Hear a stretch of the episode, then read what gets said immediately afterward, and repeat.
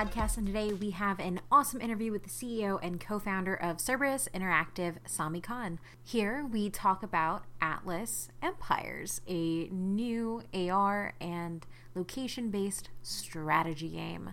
So, enjoy the listen. Hi, uh, my name is Sami Khan. I'm the co founder and CEO of Cerberus Interactive. Um, I love playing games and uh, after a good 10 years uh, as a career marketer helping other startups, I figured what better thing to do than uh, start my own uh, video game startup. So here I am. Awesome. Um, and specifically, I get to talk to you today about Atlas Empires. Um, which I'm really interested in because uh, I don't know a lot about AR because that, that's what uh, Cerberus does, right? Yeah, so we we focus on location-based games. So you know, there's as I see it, there are two types of AR. There's the camera-based AR, which um, I suppose companies like Google Glass have made really prevalent, where you uh, see things that aren't there uh, in front of you. And the other part of AR that I consider is the location-based aspect, where you're augmenting uh, your reality into a digital field, which is what I feel like games such as ours or Pokemon Go, they do quite well. Although Pokemon Go has camera-based AR as well. Cool. Um, and specifically, Atlas uh, Atlas Empires is a mobile strategy game, correct? That is correct. Um, how... you know I grew up big fans. Sorry, go ahead. Oh no, I was gonna say I, I was gonna ask like how do you uh, how do you is there any problem bridging that game type in with uh, with location based AR? Because when I think of uh, Pokemon Go, I don't really think about um, about uh, strategy game really. Um, but that's maybe just because I like cute Pokemon. Um, so can you uh-huh. talk a little bit about how you go into bringing a game type into this different medium? Yeah, look, it's it's a challenge, and I think the biggest challenge is that no one's done it, right? So it's kind of hard to imagine. Um, but that's actually why we created Cerberus Interactive. We call ourselves a location-based games technology company because we believe that location-based gaming can actually be an element that is infused in multiple types of gaming genres.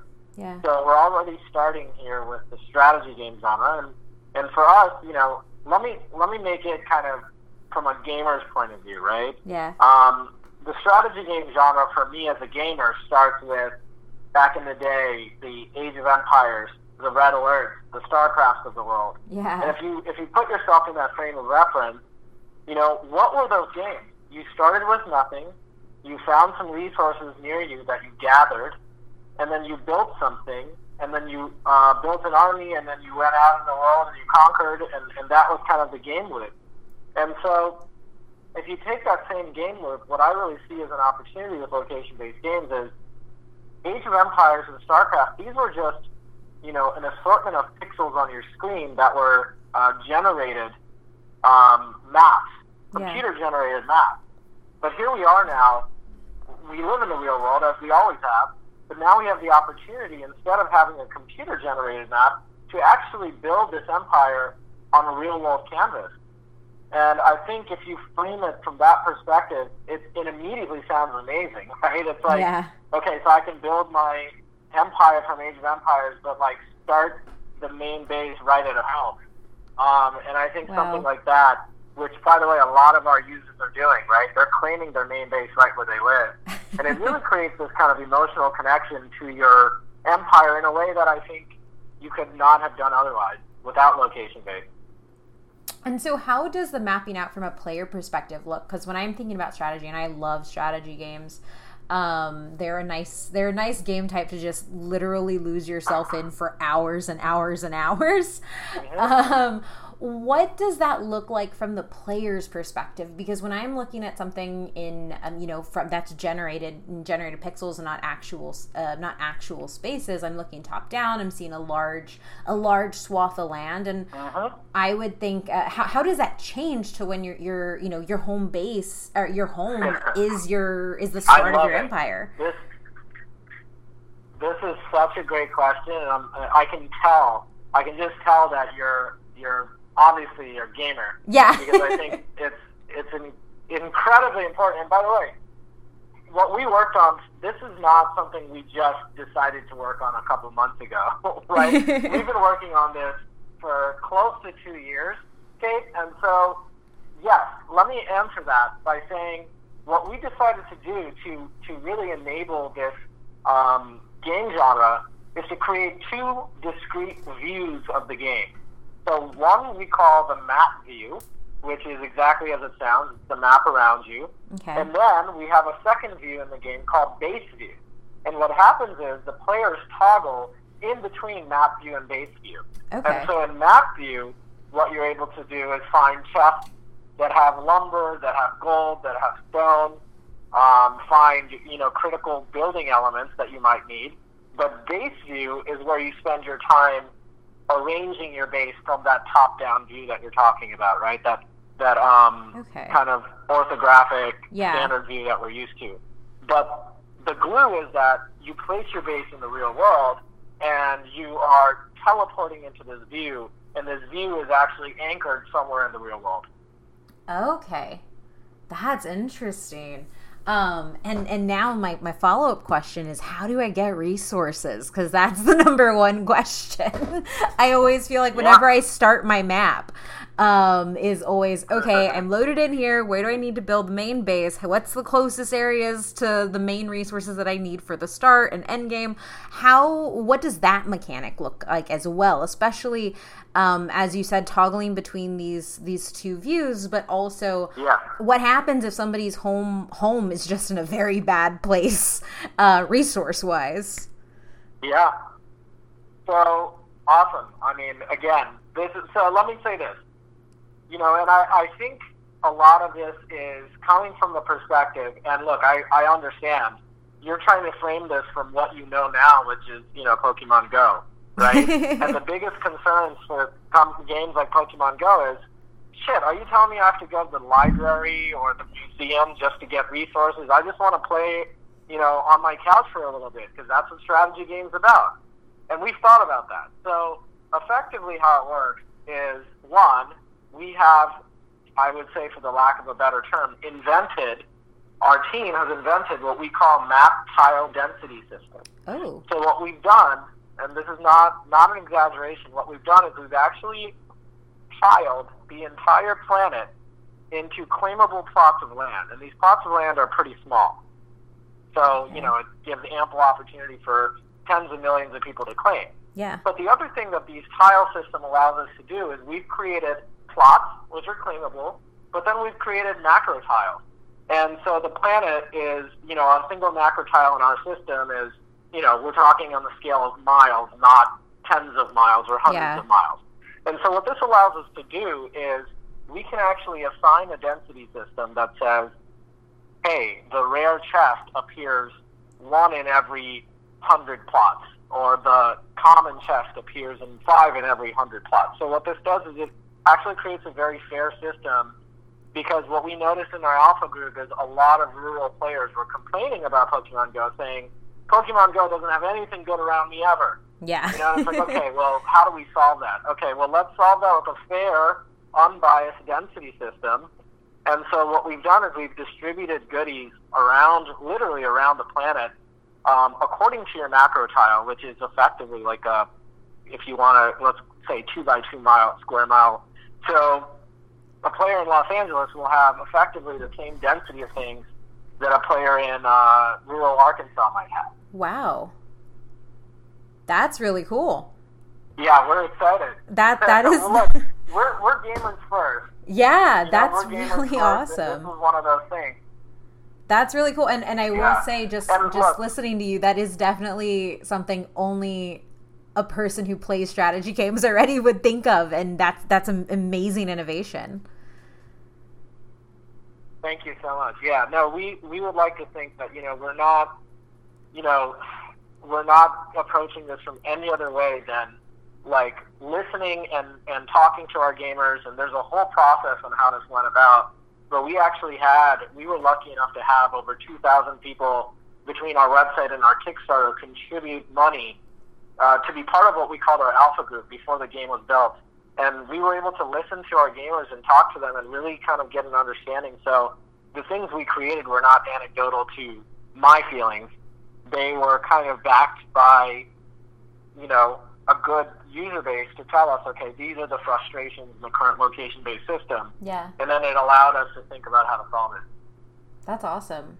Um, and I think the the other question I or one of the other questions I have too is especially because your the world is a finite amount of tiles. Um, when you're playing, are there Uh-huh. um, social areas, or do you have to worry about Uh-huh. um, being in the exact same location with another player and competing in those areas, or is this more contained um, to how you play individually, and then the social areas also dictate like in a way you can interact? How do how do those mechanics work both Yep. from the single player and then also from how you can interact with others?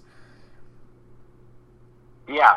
So first and foremost, the biggest thing we did was we created a global matchmaking system, which means that you do not have to walk somewhere just to attack another base because we just thought that that would be madness and might even start gang wars. but basically, what we did was we created this matchmaking system so it, it fairly matches players against um, players of similar, uh, you know, progress. Because the danger of okay, if I can only compete with those around me, what if the people around me have been playing for years? Then I can never catch up. Yeah. And these are challenges that we saw miles ahead. So we figured, okay, there's two things. We don't want to have to walk outside just to play the game all the time. Um, certainly, you can always attack someone who is nearby. Yeah. I'm not saying you can't do that, but the core functionality allows you to use the global matchmaking system, which is remote. Uh, it doesn't use the location-based aspect Okay. of it. Now, from a from a collaborative perspective, we have a system that we call outposts. Outposts are user-generated uh, buildings that are, you know, basically temporary.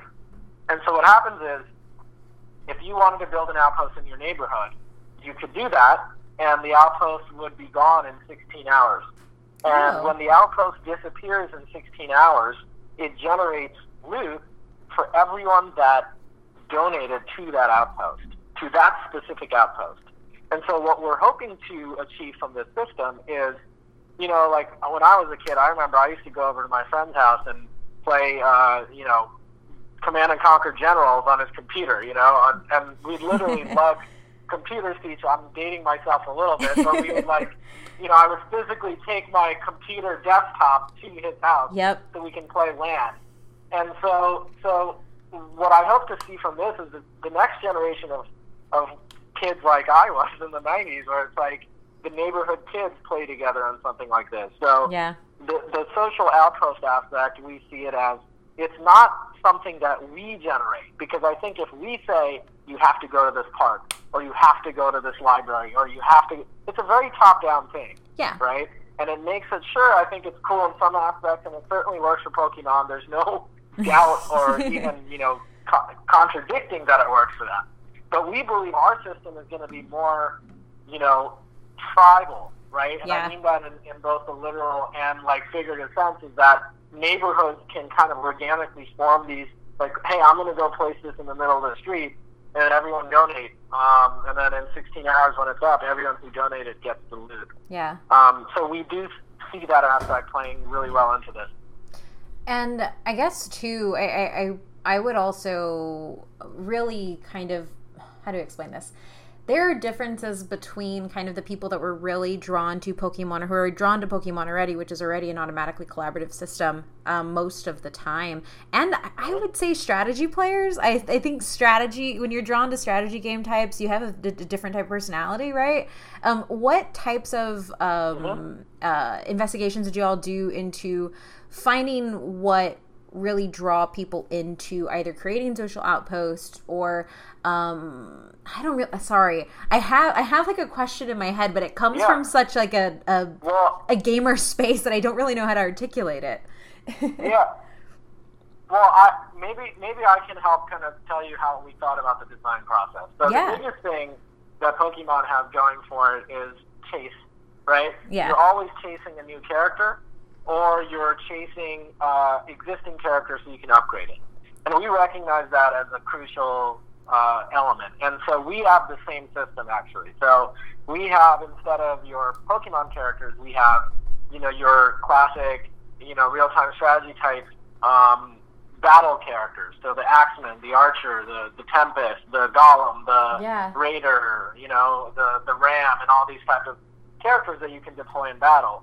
Well, when you start the game, you know you're not au- automatically getting these characters to just deploy in battle. You actually find these character cards, um, kind of like Pokemon cards, if you will. But you find these cards out um, in the real world using our density system at your nearest card dealer, which is an NPC. and you enter the card dealer's little carriage, and it's literally like you know you you uh, you collect cards from there, and they're all random drawn, but you know you you're always trying to chase that new card. Yeah. So for us, how we thought about it was okay. Attacking can be done remotely from your house yeah. building your base can be done from your house, from your couch. Uh, an, a decent amount of resources could be generated passively per hour from your house. But if you're ever low and you want to accelerate, go out and find chests. If you want to find new characters, go out and find That's new characters. But you know, it's this good balance of hey, if you're going to get out of your house twice a week, we want you to like. My mission is every time you are out, you're wondering, I wonder if there's a card dealer or a good nearby. I'm going to open Atlas Empires, right? Yeah. Versus, oh, let me go out because I want to play this game. Yeah. That's awesome. That that's really cool to hear. Honestly, from from a, from a player perspective, um, the the balance that you all have have struck is seems really really interesting, extremely thought out, and definitely puts the player first.